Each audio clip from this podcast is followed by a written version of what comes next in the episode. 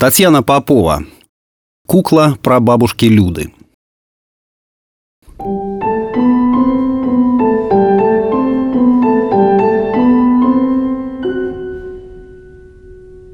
«Бабушка, ну где же шахматы?» – возмущалась Агатка.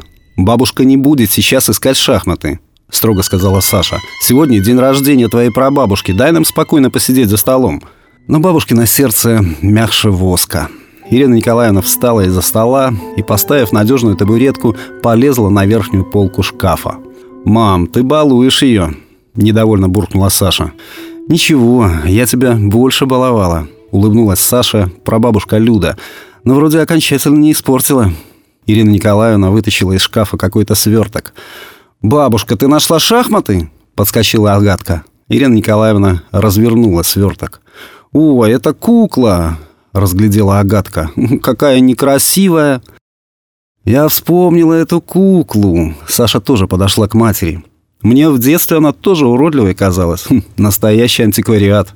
Ирина Николаевна слезла с табуретки, подошла к своей маме и положила куклу ей на колени. Агатка почувствовала что-то необычное, тоже подбежала к прабабушке и обняла ее. «Я вспомнила», — виноватым голосом сказала Саша. «Это же твоя кукла, бабушка?» Прабабушка кивнула и поцеловала Агатку.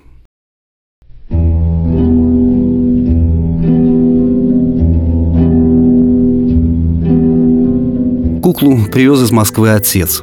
Таких кукол ни у кого из Людиных подружек не было. Да, что там у подружек, даже в витрине Центрального городского универмага не увидишь таких красавиц. Взглянув на личико куклы, Люда воскликнула. «Посмотрите, она же на Марту похожа. Я ее Марта и назову». Действительно, Кукла чем-то напоминала одну из Людочкиных подружек, светленькую Марту. В тот же день Люда привела в дом подруг и познакомила их с новой куклой. Девочки бережно брали Марту в руки, а Люда бдительно следила, чтобы гости ненароком не повредили куклу. Потом началась война.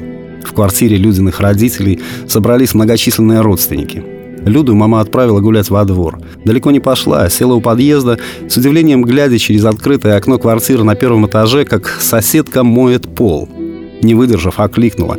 «Тетя Поля, а зачем вы пол моете? Ведь война!» Тетя Поля ничего не ответила, лишь тяжело вздохнула и с новой силой завозила серой тряпкой по дощатому полу.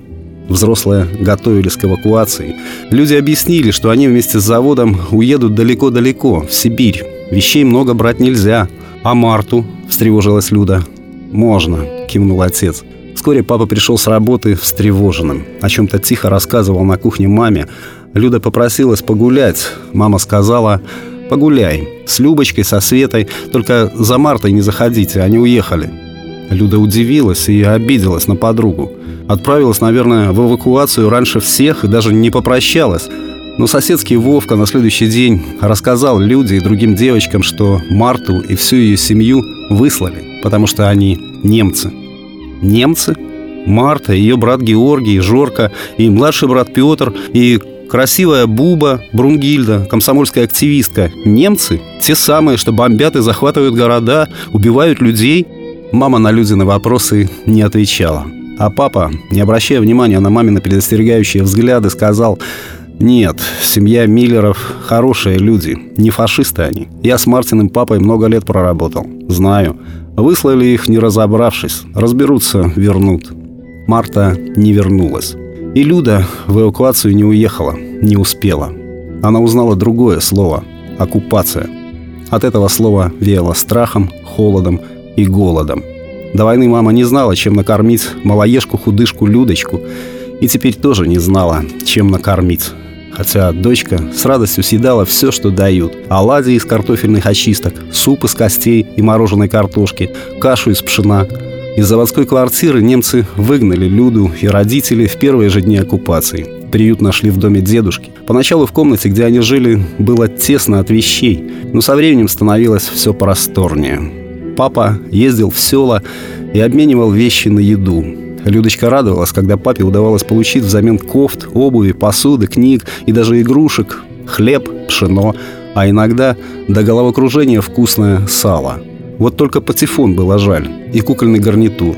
Кроватку, шкафчик и столик со стулом, который сделал дедушка-краснодеревщик для Марты. Такие не купишь в магазине, даже когда кончится война, и не сделает уже никто. Дедушка умер. Вещей на обмен становилось все меньше и меньше, а оккупация и война все не кончались. Однажды, когда папа опять собрался в село, мама взяла Марту. «Нет!» — закричала Люда, догадавшись. «Не отдам, мама, я не отдам Марту!» Мама, обычно строгая, не терпящая капризов и слез, только укоризненно смотрела на Люду.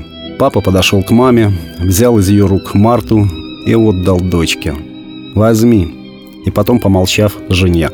«Приготовь мою куртку теплую и часы».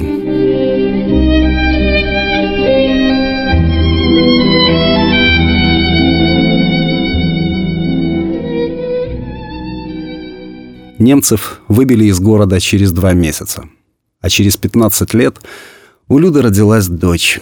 У маленькой Ирочки было много кукол. Даже немецкую с закрывающимися глазами ей купила мама. И большую, умеющую ходить за ручку. Только одну куклу мама берегла и не давала дочке для игр. Но Ирочка не расстраивалась. Старая Марта не шла ни в какое сравнение с новомодными красавицами.